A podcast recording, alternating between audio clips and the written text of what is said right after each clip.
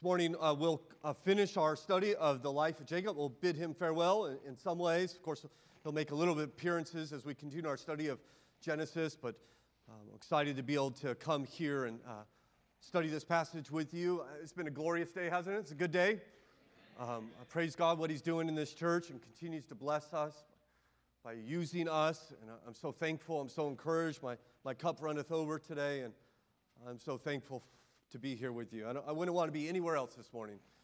And I trust uh, the same is true for many of us. So here we are in Genesis 35.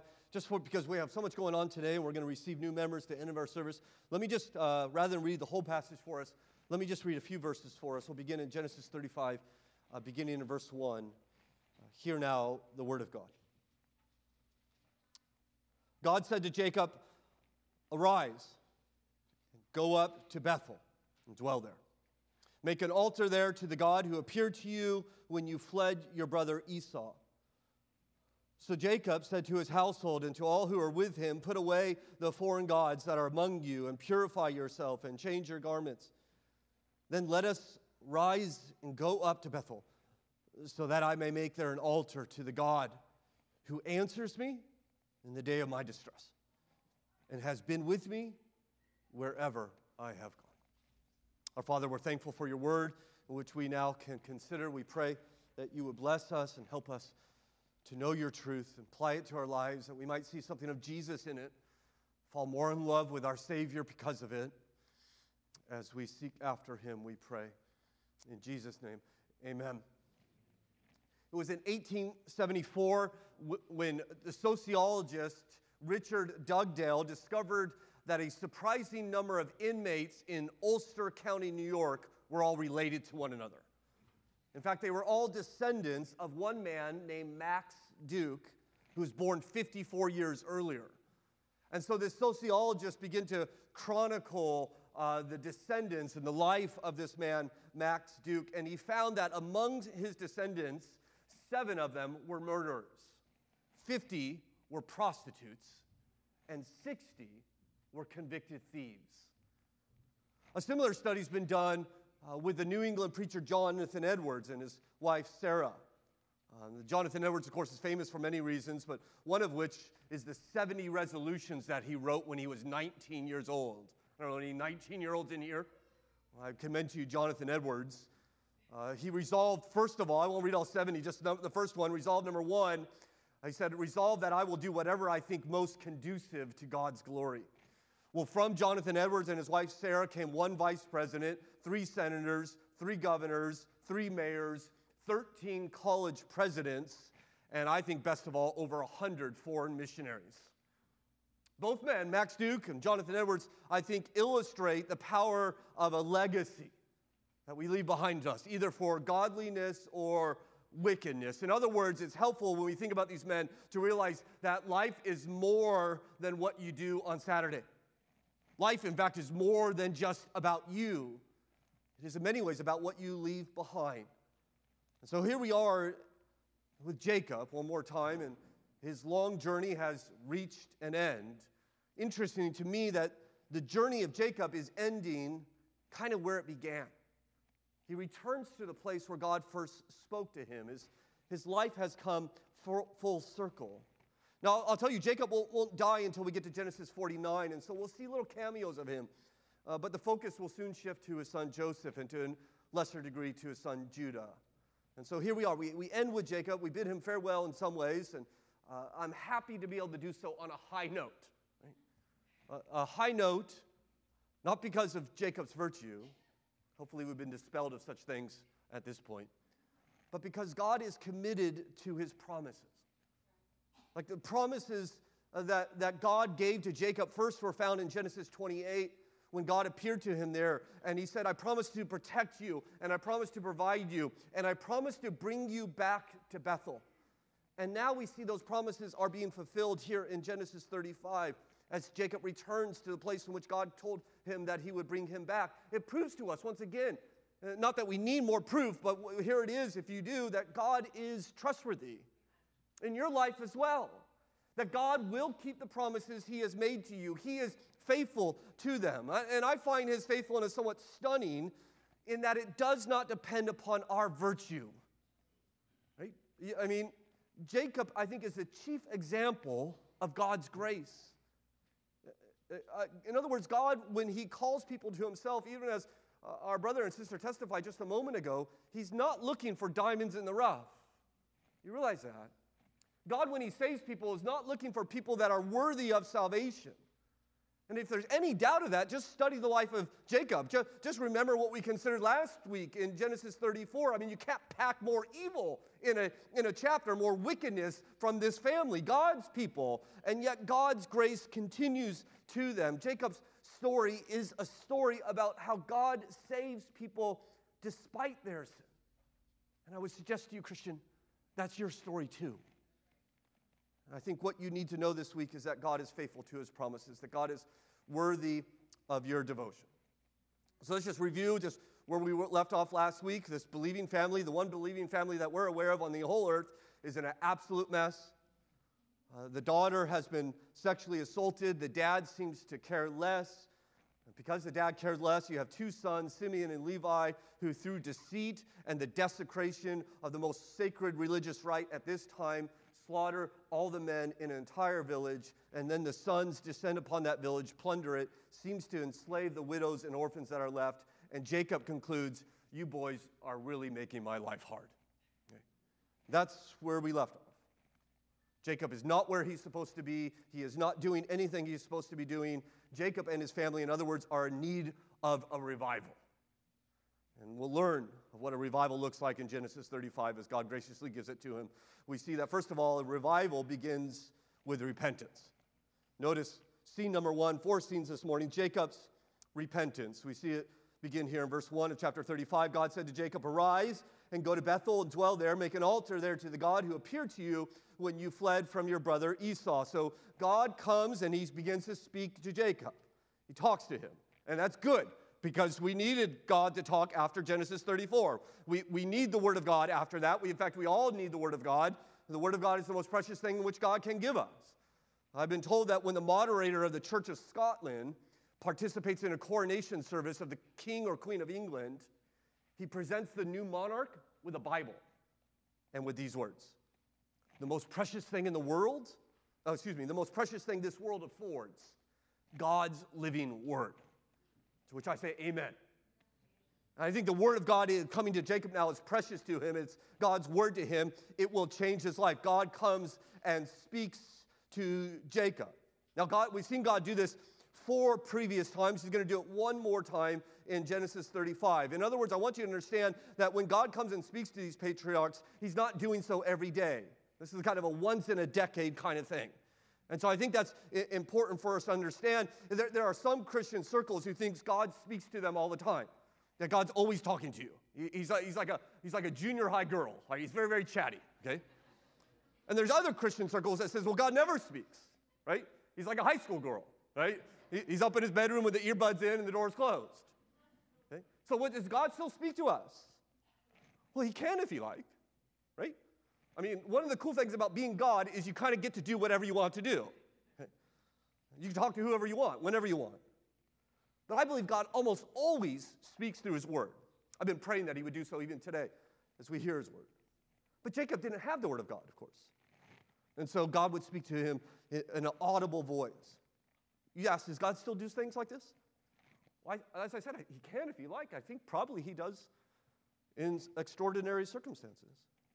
I mean, I, as I just shared with you last week, I was traveling the Middle East uh, earlier this month, and I hear testimony after testimony of God speaking to these Muslim men and women, often in dreams. We'll consider that more when we think about the dreams of Joseph. I know of a, of a Northern Virginia Muslim woman who, who heard in a dream simply these three words I am the Word. She heard that, I am the Word. This is at least her, according to her testimony. She had no idea what that meant. I am the Word. What does that mean? She Googled it, okay? And Google led her to John 1. And she started reading the Gospel of John, came to faith in Jesus Christ. So, right? And I think there are a lot of stories like that. So God can speak. I think God does speak. God, God comes and burdens us. I, I would testify, I shared this with the elders on Wednesday night. I think at least two or three times God burdened me. I didn't hear an audible voice, but God very clearly in my heart, my mind, showed me what I was supposed to do immediately. And I think God sometimes does this in our lives. But I do think it's important to balance that with a couple truths. One, when God speaks to us, it's very rare. I think this is a, just a handful of times, maybe once in a lifetime, which God does so. And when He does speak, he, it's very, very important to us. Like God doesn't come and say, hey, did you watch the game last night? Okay? No, when God comes in and burdens our heart, it's kind of life changing realities. It's going to d- redirect us in our life. And as we see here with Jacob, and God calls him, he says, I want you to go to Bethel. Now, what's so important about Bethel? Well, you might remember that Bethel was where Abraham first entered the promised land, and he got to the land which God had promised him. And what did, uh, what did Abraham do? Grandpa Abraham, he built an altar there and he worshiped God publicly amongst his people. And then you'll remember that Abraham uh, failed greatly, kind of like his grandson Jacob did down in Egypt, where he let another man take his wife. And after repenting of that, you know where Abraham went to? It wasn't on his way, but where did he go? He went back to Bethel. He said, I want to go back, and I want to, I want to go back to where, where it kind of first began with God. I want to start over. And I think we see something very similar happening to Jacob. It was at Bethel that God first met Jacob when he was totally desperate. Remember, Jacob has been lying and stealing from his family. He finally has to run for his life because his brother's going to kill him. And, and there he is, sleeping uh, in, in the middle of this nowhere place. And God appears to him in this stairway to heaven. And God says, I'm going to be with you your entire life. I'm going to bring you back. And God now comes to him, and he's 20 miles shy of Bethel, as we talked about last week. And he says, It's time to return, time to go back to where we started. Let's come back to God, right? So this is kind of the end of his story. He starts here, and now he's had all his adventures, and now finally he's returning. It's like, it's like Frodo returning to Hogwarts, okay? I mean, he's going back to where it all started. Okay? It's time to return. Okay? And so there he goes and pitches. I know he lives and doesn't live in Hogwarts. Give me a break. Okay? He's like, what's that guy doing? I just don't want to admit that I know that, okay? All right? So you go, let's go back. We're going to renew our soul. We're going to recall those sacred memories of 40 years ago. When I called you, I spoke to you, go back there. You need to be revived. I wonder, my brothers and sisters, do you need revival? I mean, it was like at one point in your life where you're just hungering for God and like you couldn't get enough of Him and chasing after Him and righteousness and His Word and prayer and witnessing. And now the busyness of life just, things kind of dull, just kind of going through the motions. I wonder if there's a time in your life where your, your delight in God was just everything to you. And now it's dwindling in, in the midst of all these twinklings that's going on in this world. Maybe God would even call you today. Why don't you come back to me? Let's start over. You say, well, what should I do? If God's calling me to, well, to revival, what should I do? Well, you should do what Jacob did, which is a, a phrase I have not often said, okay? I often say, don't do what Jacob did, but do what Jacob did. He repented. Revival always starts with God's word coming to us and then we respond. It's like two pedals on a bike. This is how we make progress, right? God calls, Jacob must act. God commands, we must obey. And amazingly, Jacob does, as you see in verse 2. So Jacob said to his household and to all who were with him, Put away the foreign gods that are among you and purify yourselves and change your garments. Now, it's stunning to me that they're worshiping foreign gods. We know, of course, of Rachel's attachment to her father uh, Laban's idols. That seems to have spread throughout the, the this uh, covenant family. And uh, uh, no, there's no doubt that they must have picked up some idols in Shechem as they were living there. Jacob clearly knows about them, doesn't seem to care up to this point, but now he cares. He says, We're done with those. He says, We need to wash our bodies, we need to change our clothes. This is a to kind of a ritualized way to symbolize an inward change. It reminds me of what Paul would say in Ephesians 4 and Colossians 3 put off your old self, which belongs to your former manner of life and is corrupt through deceitful desires, and to put on the new self created after the likeness of God in true righteousness. We need to uh, we be who we are. We need to change. And so Jacob hears, hears God speak to him and he calls this family meeting. I was talking to my kids about this passage last night. I said, Do you like it when daddy calls family meetings? Right? No, they, family meetings are thumbs down. I like family meetings, but they didn't care for family meetings much. Well, Jacob gets everybody on the couch, gathers them around. He says, Things need to change in us.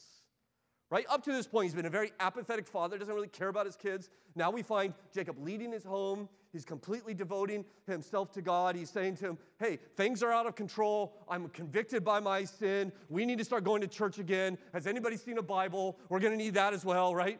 And you can imagine him going through his kids and say, sweetheart, listen, you can't dress like that anymore. And, you know, Bobby, I know you're, you're, you're sneaking my beers and that's got to stop. And honey, you're watching Oprah and she's no help at all. She's, we're turning her off. And Joey, you're staying out to 2 a.m. I don't know what you're doing, but it can't be good. Curfew's 10 now. And, and Lucy, you're 18 and your boyfriend's 32. And we're done with that nonsense, right? He is getting his family back to God. He's cleaning house. And I say, better late than never. Amen? I want to give, let's give Jacob an applause. That a boy, right? We don't do that often. And by the way, he says, oh boy, uh, uh, uh, we're moving. You see verse 3.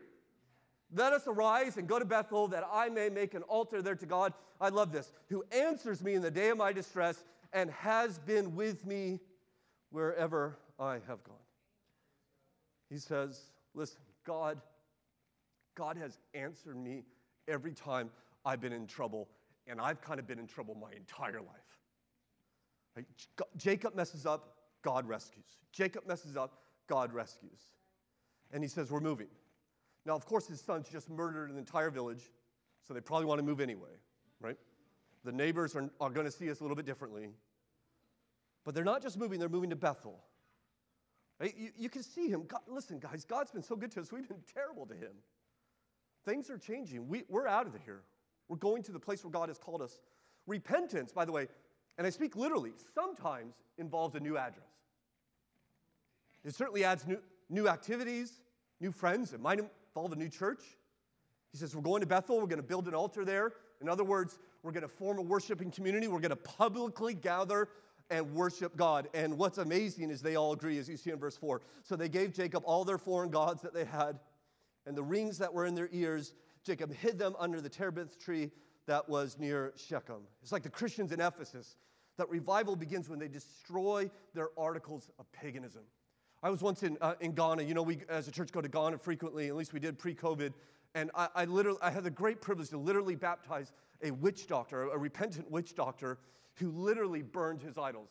I mean, not like figuratively burned them. He actually picked them up in the house, took them out in the front yard, and lit them on fire, and then said, I'm ready to be baptized and we see something like, here's our idols, and they go and they, they bury them, and you, you see that they gave them their, their, their uh, rings that were in their ears. This has to do with pagan uh, worship. These are talismans and pagan amulets. So I, just be clear in verse 4 when he says they gave them their earrings, he's, this is not, the Bible's not saying um, jewelry's, jewelry's wrong. It's not saying it's a sin to have uh, rings in your ears if you're a girl.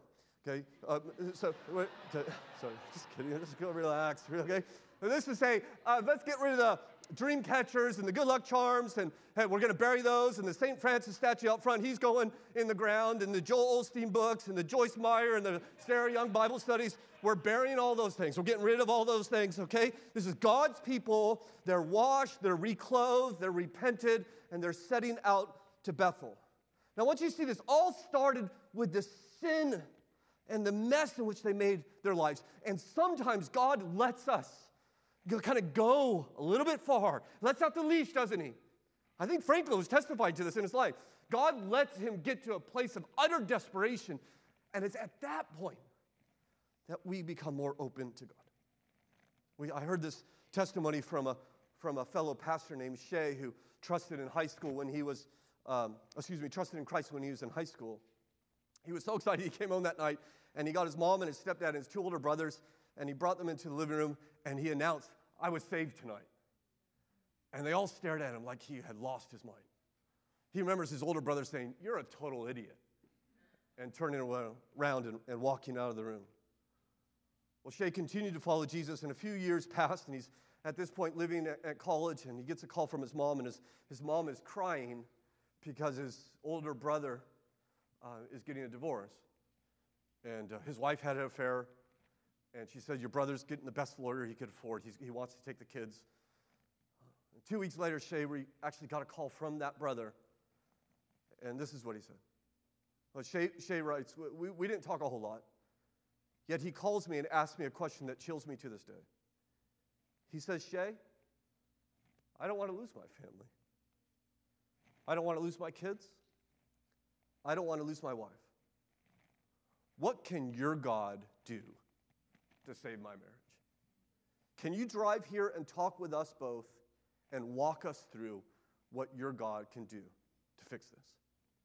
Shay says, I jump in my truck and start driving, but I'm 20 years old and I kind of don't know a lot about marriage. Okay? he says, half the time I'm curled up in a fetal position, at least mentally, thinking there is no way I could do this. And the other half the time, I'm trying to recall the five memory verses that I had memorized by that time. By the way, he says, My brother's very successful, executive at a computer company, extremely wealthy, huge house, three car garage, pool in the back, the, all, the whole thing. And so he describes this scene uh, with these words I arrive at this massive house, and he, my brother's in one corner of the room, and his wife is in another corner, and sitting on the couch is my dad and my stepmom. And they're all looking at me, wanting to know, What can your God do to fix this? So I said, David and Terry, Jesus shared a story about two people who both built houses.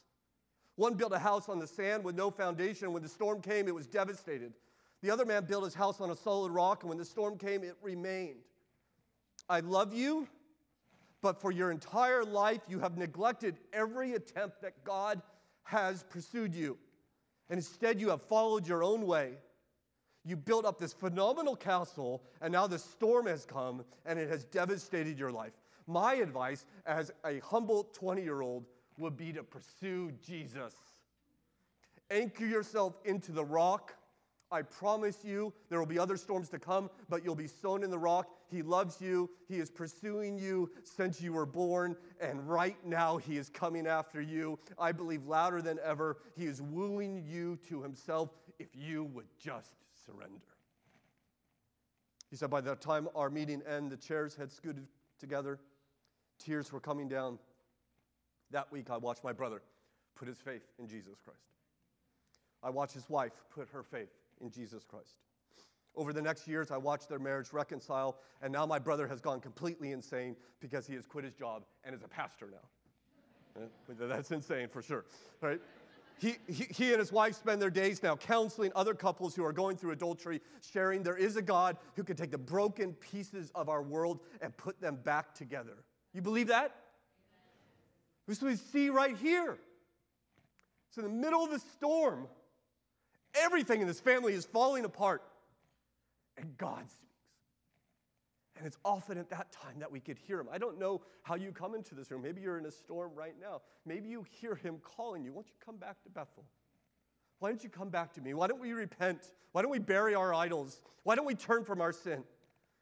And I pray that he would speak to you through his word. But let me tell you, you need more than a desire for revival. You need to act like Jacob did. You need to confess. You need to find a brother and sister in this church and say, Listen, I want to tell you what's actually going on in my life because you are not strong enough to get out of the place in which you have put yourself. If, if you were strong enough, you wouldn't be there anymore. You need the church. It's why God gives us the church to help us. My prayers, if you hear God calling you today, you would not ignore it. So we see first scene number one, Jacob repents. Secondly, scene number two, Jacob returns.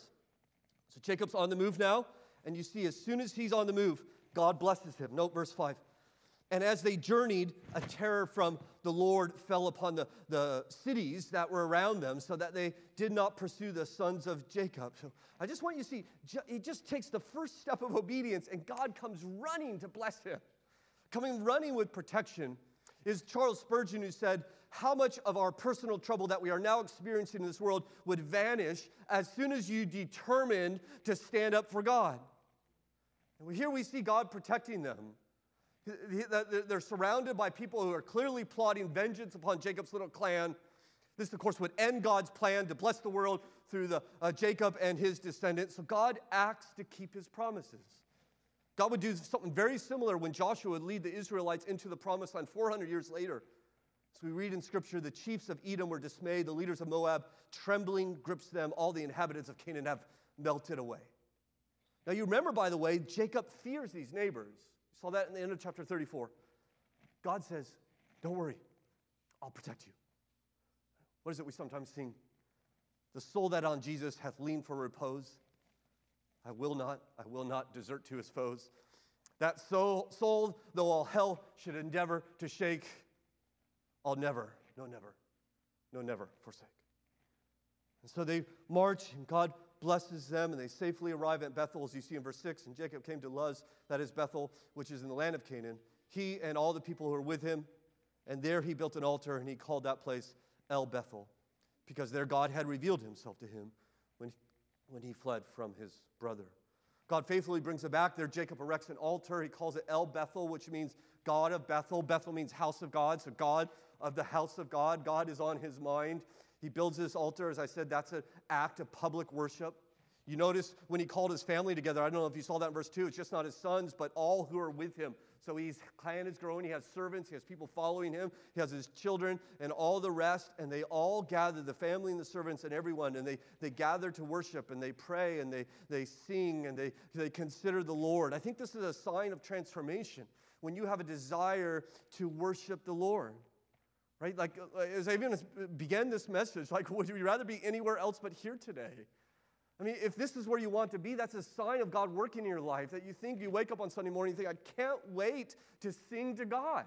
I can't wait to gather with his people. Of this happening for every week for thousands of years. And I get to do that and be in that, be in that lineage. And I get to sing and to pray and, and, and, and, and participate in this baptism and hear from God's word. I want that.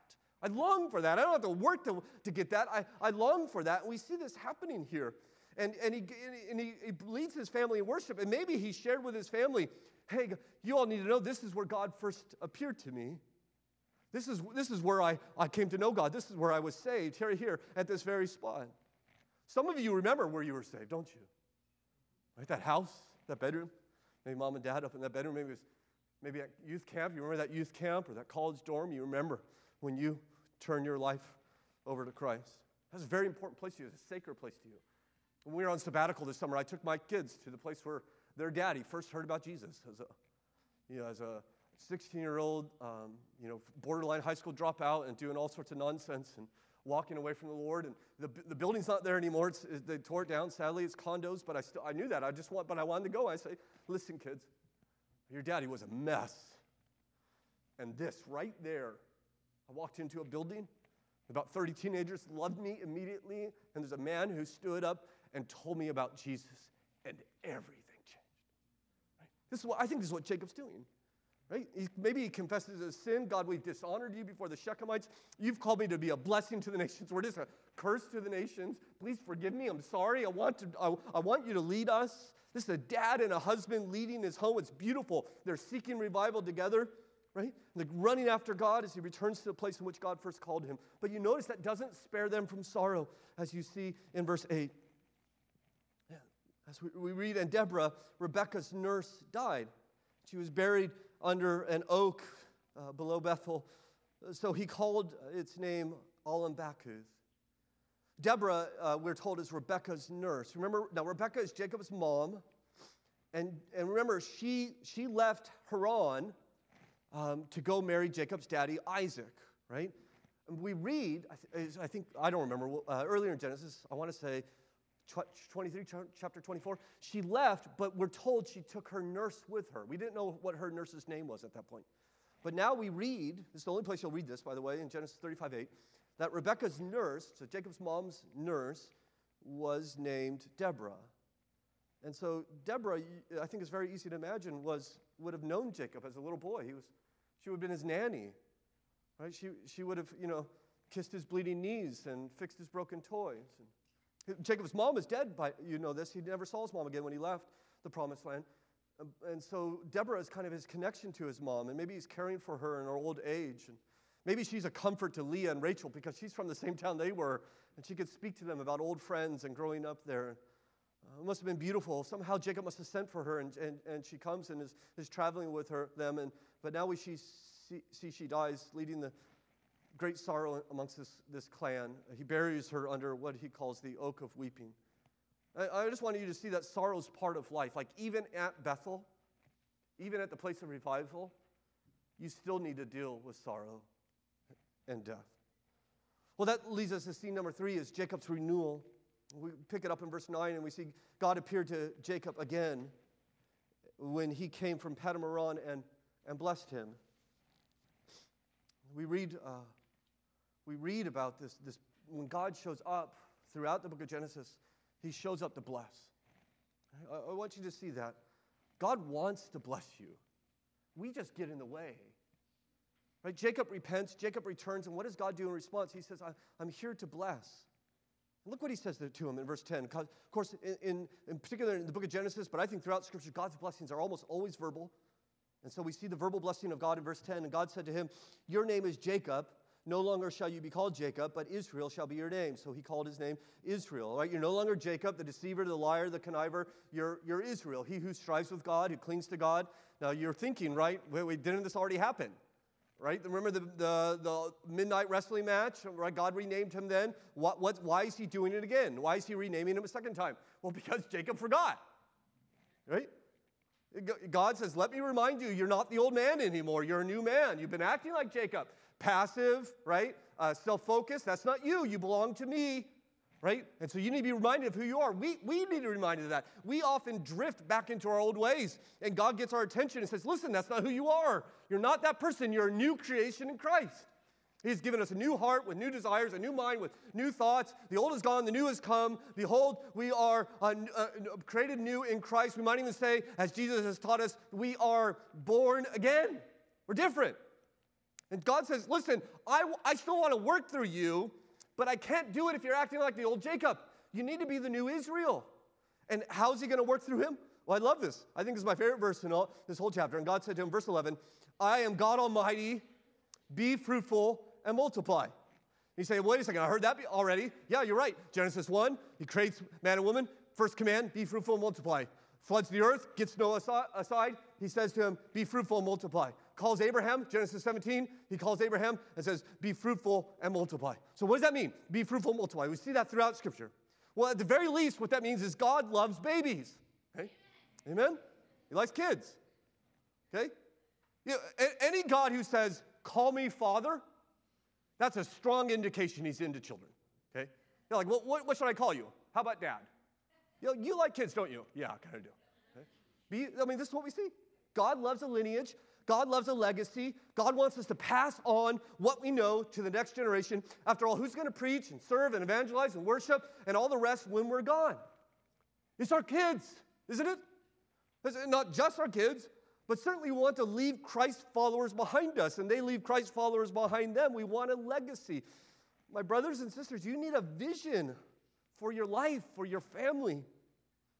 Uh, so, many people are living life like the biggest question on their mind is what do I do on Saturday? That should not be us. We should be asking, what should I do now so that four generations from now, the world is different because of what God did through me? Right? And, and I've told you many times listen, I, this has taken a hold of my heart. I, I am personally starting a nation. I, I, it's the Car Nation, and we are right? This is what we're doing. Uh, my life is not about me. Uh, I want to teach my kids to have this vision. Life is not about them. It's, it's about what we do in this world and what we leave behind. And some of you have been brought to faith radically, and God has started a new work in you. And you need to think in terms of being a patriarch or, or, or a matriarch. Not, not oppressive. What I mean by that is your family was sending you one direction. These were the values, this was the vision this family was imparting to you. You come to Christ and you say, well, I'm no longer going that way, we're going this way.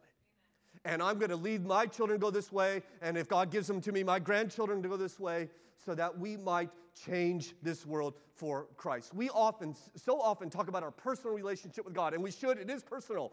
But the Bible talks just as often as a generational relationship with God, that we pass it on. There's no guarantees. Our children have to believe. We can't make them Christians, but we can do our best to tell them of God's truth, right? God, God says, be fruitful, multiply. Now, I don't know if you noticed, our church is full of babies, okay?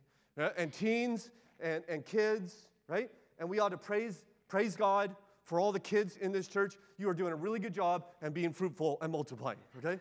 Okay?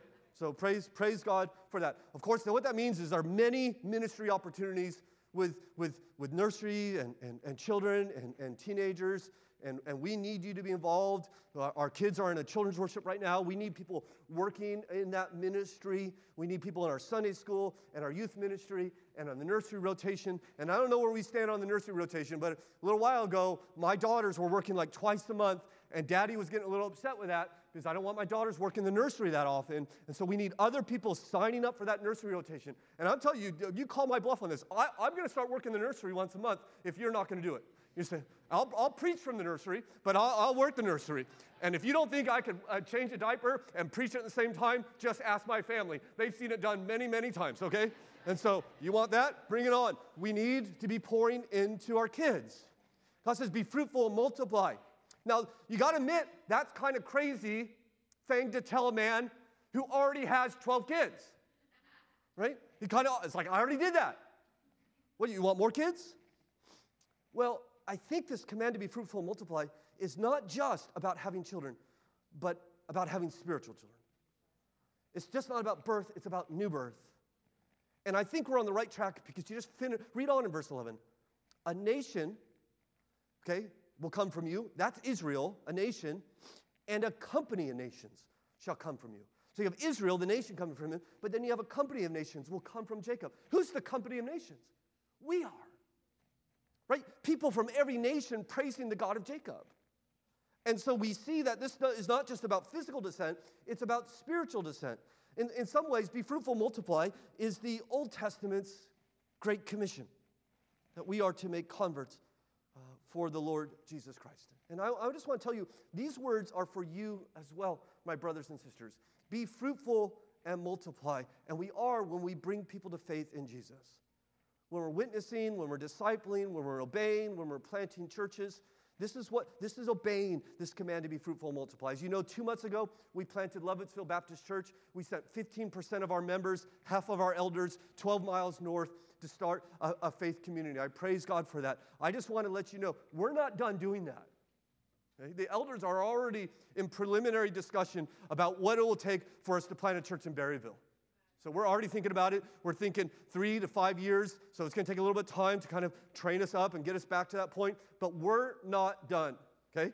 And so we, we, we want to plant churches. You want to know, listen, Hamilton Baptist Church will never become a megachurch. Okay? This is as big as we're getting. Whoever can fit in this room. Okay, we're not going to two services. We're not going to multi-sites and all that. This is it. We're not building a new building. Okay, at least a new sanctuary. This, this is it. This is as big as we get. So we're just going to start spinning out churches. We don't want to be a megachurch. We want to be a mother church. We want little faith communities where the gospel is preached and Christ is followed and Jesus is worshiped and neighbors are loved well in those neighborhoods. And the elders are excited about that. We're also not just thinking about church planting. We're thinking about church revitalizing. There are churches around us that are dying, right? They're, they're on death's door. Their membership is, is down very low. And we're praying that God might provide opportunities for us to send handful of members under new leadership into those churches to see if God might bring new life to that church.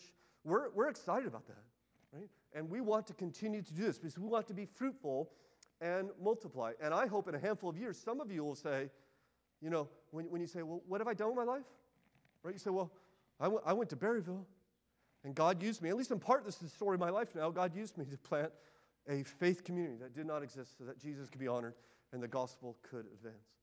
And it's just not planting churches. I, my, my prayer is that some of you college students would think about listen, I, I, what, what, if God might call me to the nations? I, just, I just spent two, uh, time in two different nations that have such a desperate need. It's just, I mean, there's, there's two million people in this people group that I was at, just at 200 believers. There's 200 believers. And that some of you college students might say, hey, rather than graduating college and jumping right into my career, pastor knows of two year opportunities, paid salary, you don't raise your own support, where I could go and I could live in a foreign land, learn a language, see what God is doing, and be part of that. Don't you want, wouldn't that be a legacy for your life? Or even some of you high school graduates, you realize that, that after high school, rather than running off to college, you could spend six months overseas. We could arrange this with people we know, relationships we have as a church overseas ministering to a missionary community. Like you could spend those six months just pouring into these missionaries who are living their lives in a foreign land. See what God is doing.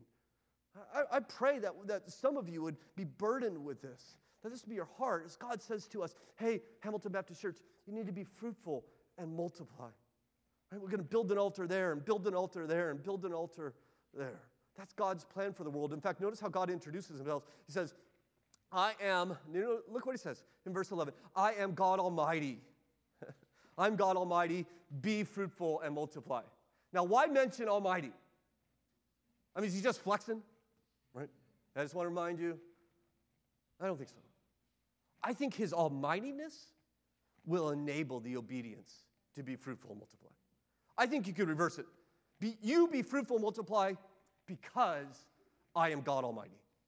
In other words, I'm not leaving you to your resources to multiply. My almightiness is going to accomplish it. So you can have confidence in your witness at high school. You can. Like you're speaking about Jesus and you think, I, I look like a total fool. They're not even listening to me. They're going to mock me. But it's not up to you. It's up to the almightiness of God to build his kingdom. You can have confidence in church planting. You have confidence in being a light in your workplace, right? You, you, I, I pray you who think, I, I am afraid to witness, it's not going to work, they're not going to believe. Let these words echo in your heart I am God Almighty. You go and be fruitful and multiply. When you're tempted to fear, you have a sense of your inadequacy. We serve the Almighty God. And so Christ is declared through the power of our Almighty God. Let Him do the work. It reminds me of what Jesus says. I said it just a little while ago. All authority in heaven and earth has been given to me. Go therefore, make disciples. This is just, this is just the Old Testament Great Commission right here. In fact, he goes on and, and, more promises. Verse 12 The land that I gave Abraham and Isaac, I give to you, and I will give, uh, give the land to your offspring after you.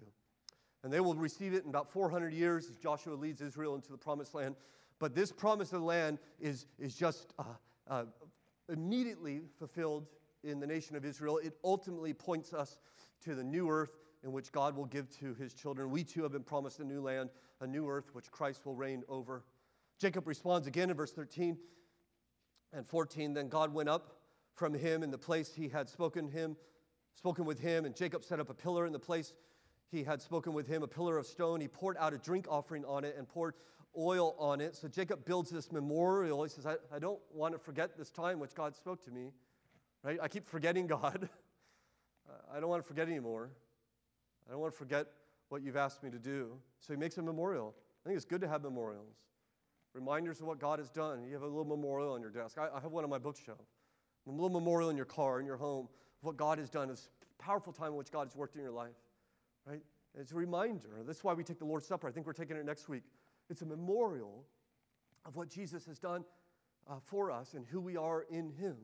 And you see, Jacob pours out a drink offering on it. That's a, that's a celebration. He's pouring out wine on it. This is a, this is a party offering, if you will. They, they pour out wine as a way to, to celebrate that God has spoken to me. This is a, an offering of joy and, and rejoicing. And then on top of that, he pours out oil on it, which is a way to consecrate the pillar, to set it aside. This is a holy place for me. And he renames it. Uh, once again, you see in verse 15. So Jacob called the name of the place where God had spoken to him Bethel, right? Bethel. This is, this is the house of God. This, this is beautiful, what's, what's happening in this man's life. But even though he's blessed, once again, we see that it's all not going to be easy. It's, listen, me telling you that God Almighty is behind your witness doesn't mean your witness isn't going to be easy. Uh, it's not going to be easy to live for Him. The blessing of God does not mean life is easy, as we see sorrow and sin strike again in verse 16.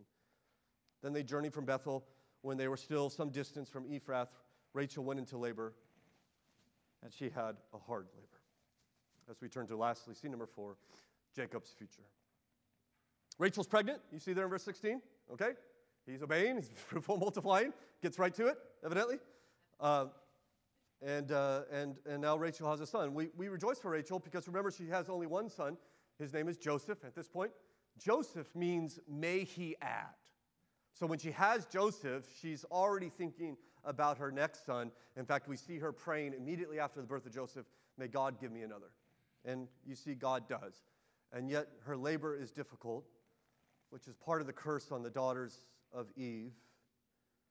You, in fact, you might even remember that Rachel once prayed, or not prayed, but said to her husband Jacob, Give me children or I'll die.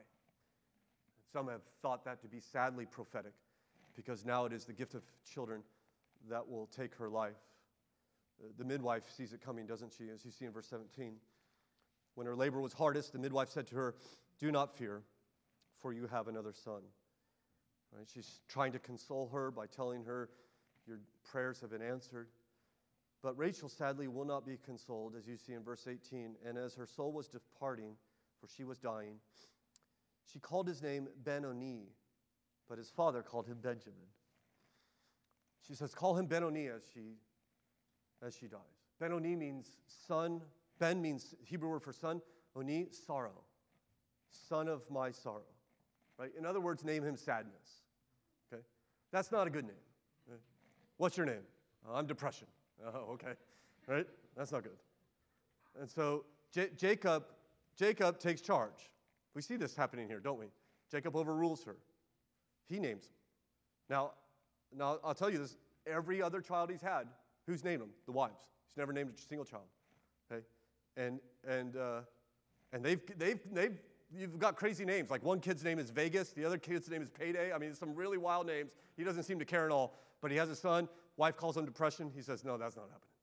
So we're going to call him Benjamin. Ben, you hear the Ben, son, son of my right hand, right? Son of my strength, son of my glory. The Lord sits at the right hand of God, the side of strength, right? Because he doesn't want his son, I think this is wise, he doesn't want his son's name to be a memorial that his birth caused his mother's death. He doesn't need to carry that burden. He says, No way, we're not doing that. And so he's the son of my, of my glory. Well, once again, the pilgrims stop here in verse 20, and Jacob set up a pillar over her tomb. It is the pillar of Rachel's tomb, which is there to this day. He set up a headstone, a pillar. All previous pillars have been given to God. This one is for his beloved wife. They'll come back into this land. 400 years later, the headstone will still be there. I'm told, I don't know if this is true, you can still visit even to this day in Bethlehem. Right? So, um, and there he buries his wife, burial number two, if you're keeping count. And by the way, Jacob's going to carry the wound of his favored wife being, being buried. Um, we'll get to Genesis 48. He's going to be recounting the story of his life, and he'll interrupt it to talk about the death of his wife, Rachel.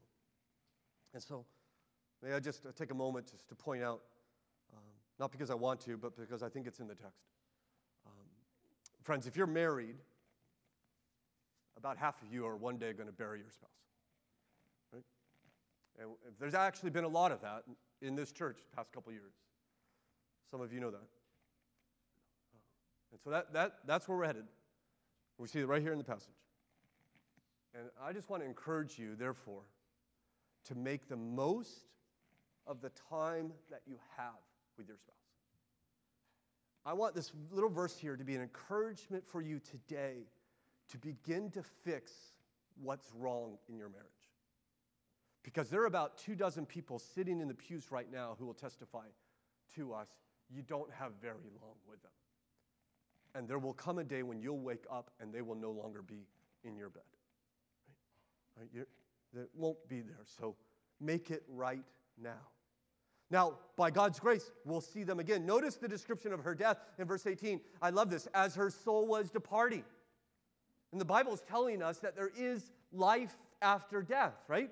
The death is not the cessation of our existence, it's the departure, the, the depart, departing of our soul from our body, right? And our soul goes and exists with God until Christ returns to this earth, renews the earth, and then our souls will be reunited with a, a renewed body, like Christ's body, one day.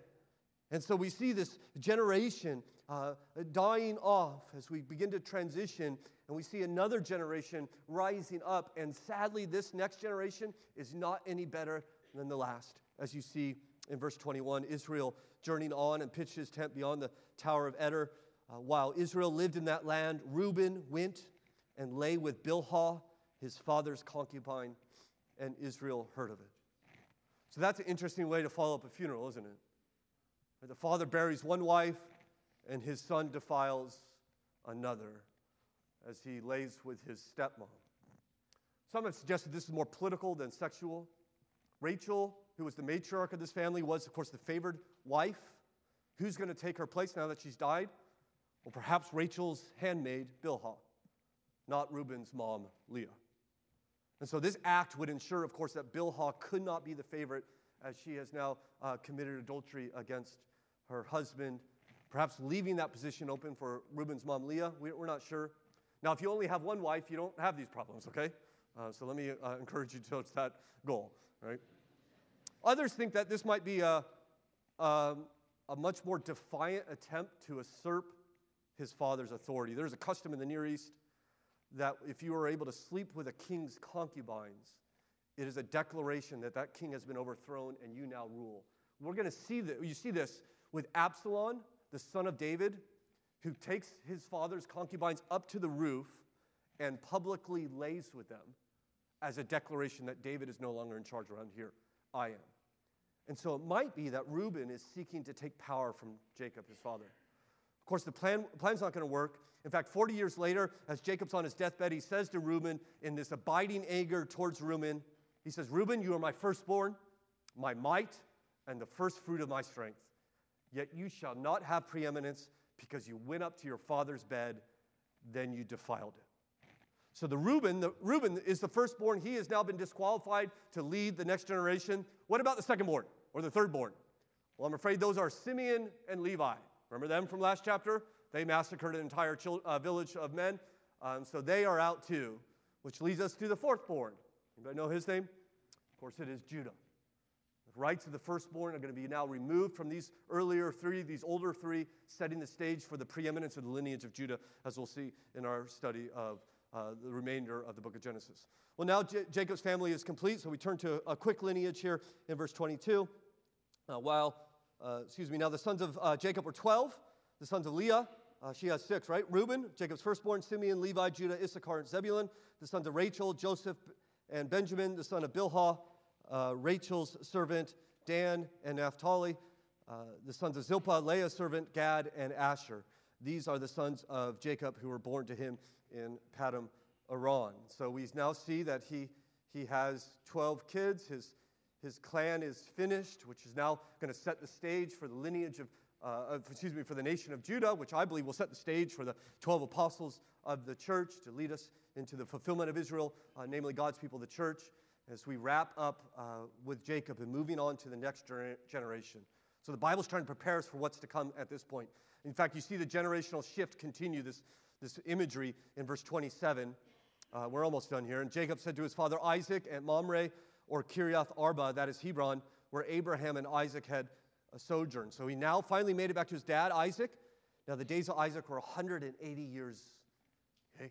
And so he's, he's come, he's going to live with his father. We know Jacob is going to live with his father for the next 12 years, or live with his father for his father's last 12 years, I should say and then his father would die, as we see in verse 29. And Isaac breathed his last, and he died, and was gathered to his people old and full of days.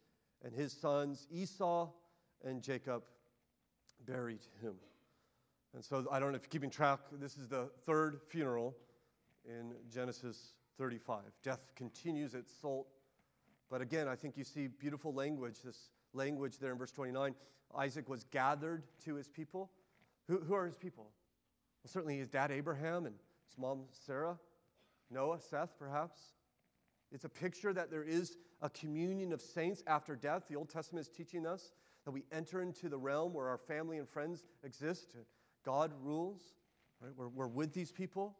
In fact, many Christians used to testify this on their deathbeds Today, morphine is very common. We give morphine to people who are dying to put, the, put them in comfort, and, and, they sleep quite a bit under morphine. But you, you can read testimonies uh, all over the place. Before we started doing this, when Christians would die at the very moments of death, they would begin to speak about their family. It would be a time of joy and, and excitement as they look on, on, on to what they're about to be embraced in. Of course, we know the Bible teaches us very clearly in the New Testament heaven is a place of reunion, right? We're going to be gathered with our people. Praise God for that. The church, we call it the church triumphant. It's up there in heaven. One day I'll be gathered there by God's grace, and I trust you will. Why? Because God is faithful. Don't you see God's faithfulness here? In fact, when Jacob left the promised land, he asked God, we're in that stairway to heaven there in Bethel, he said, Will you bring me back to my father's house? And despite everything that's happened to this man, and the ups and the downs, and going here and going there, where do we find him? He's back with his dad because God is faithful to his promises. In fact, if you look over in chapter 37 and verse 1, it says, Jacob lived in the land of his father's sojournings, in the land of Canaan. He's living in the promised land, just as God has promised. And I'll tell you, Christians, you too will come to the promised land because God will be faithful to bring you there.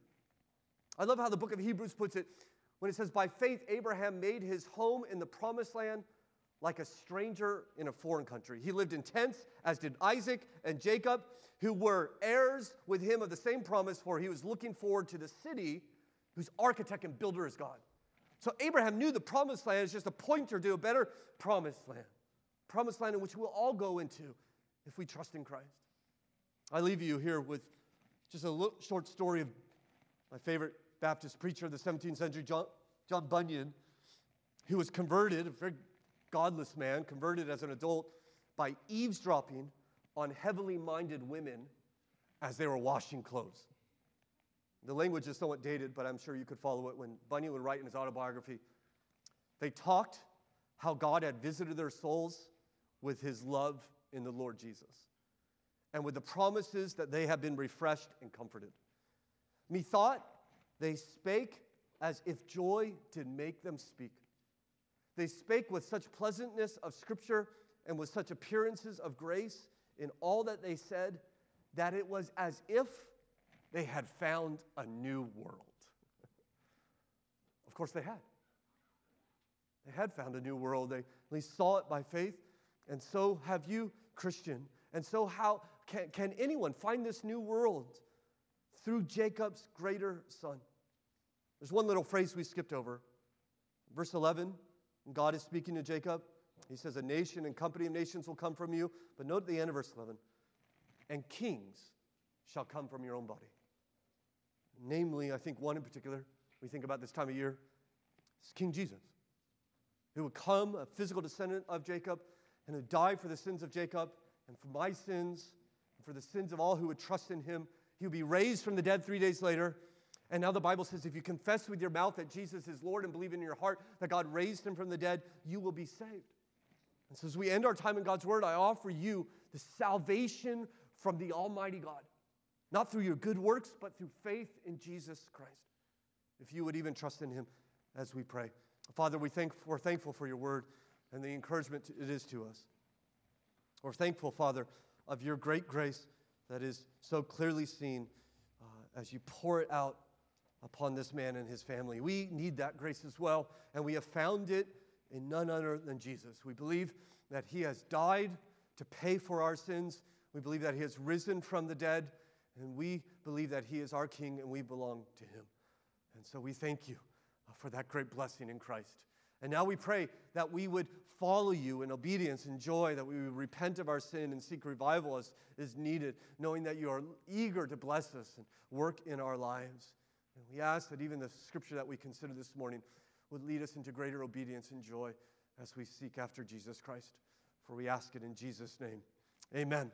Amen. Well, I mentioned to you that uh, today.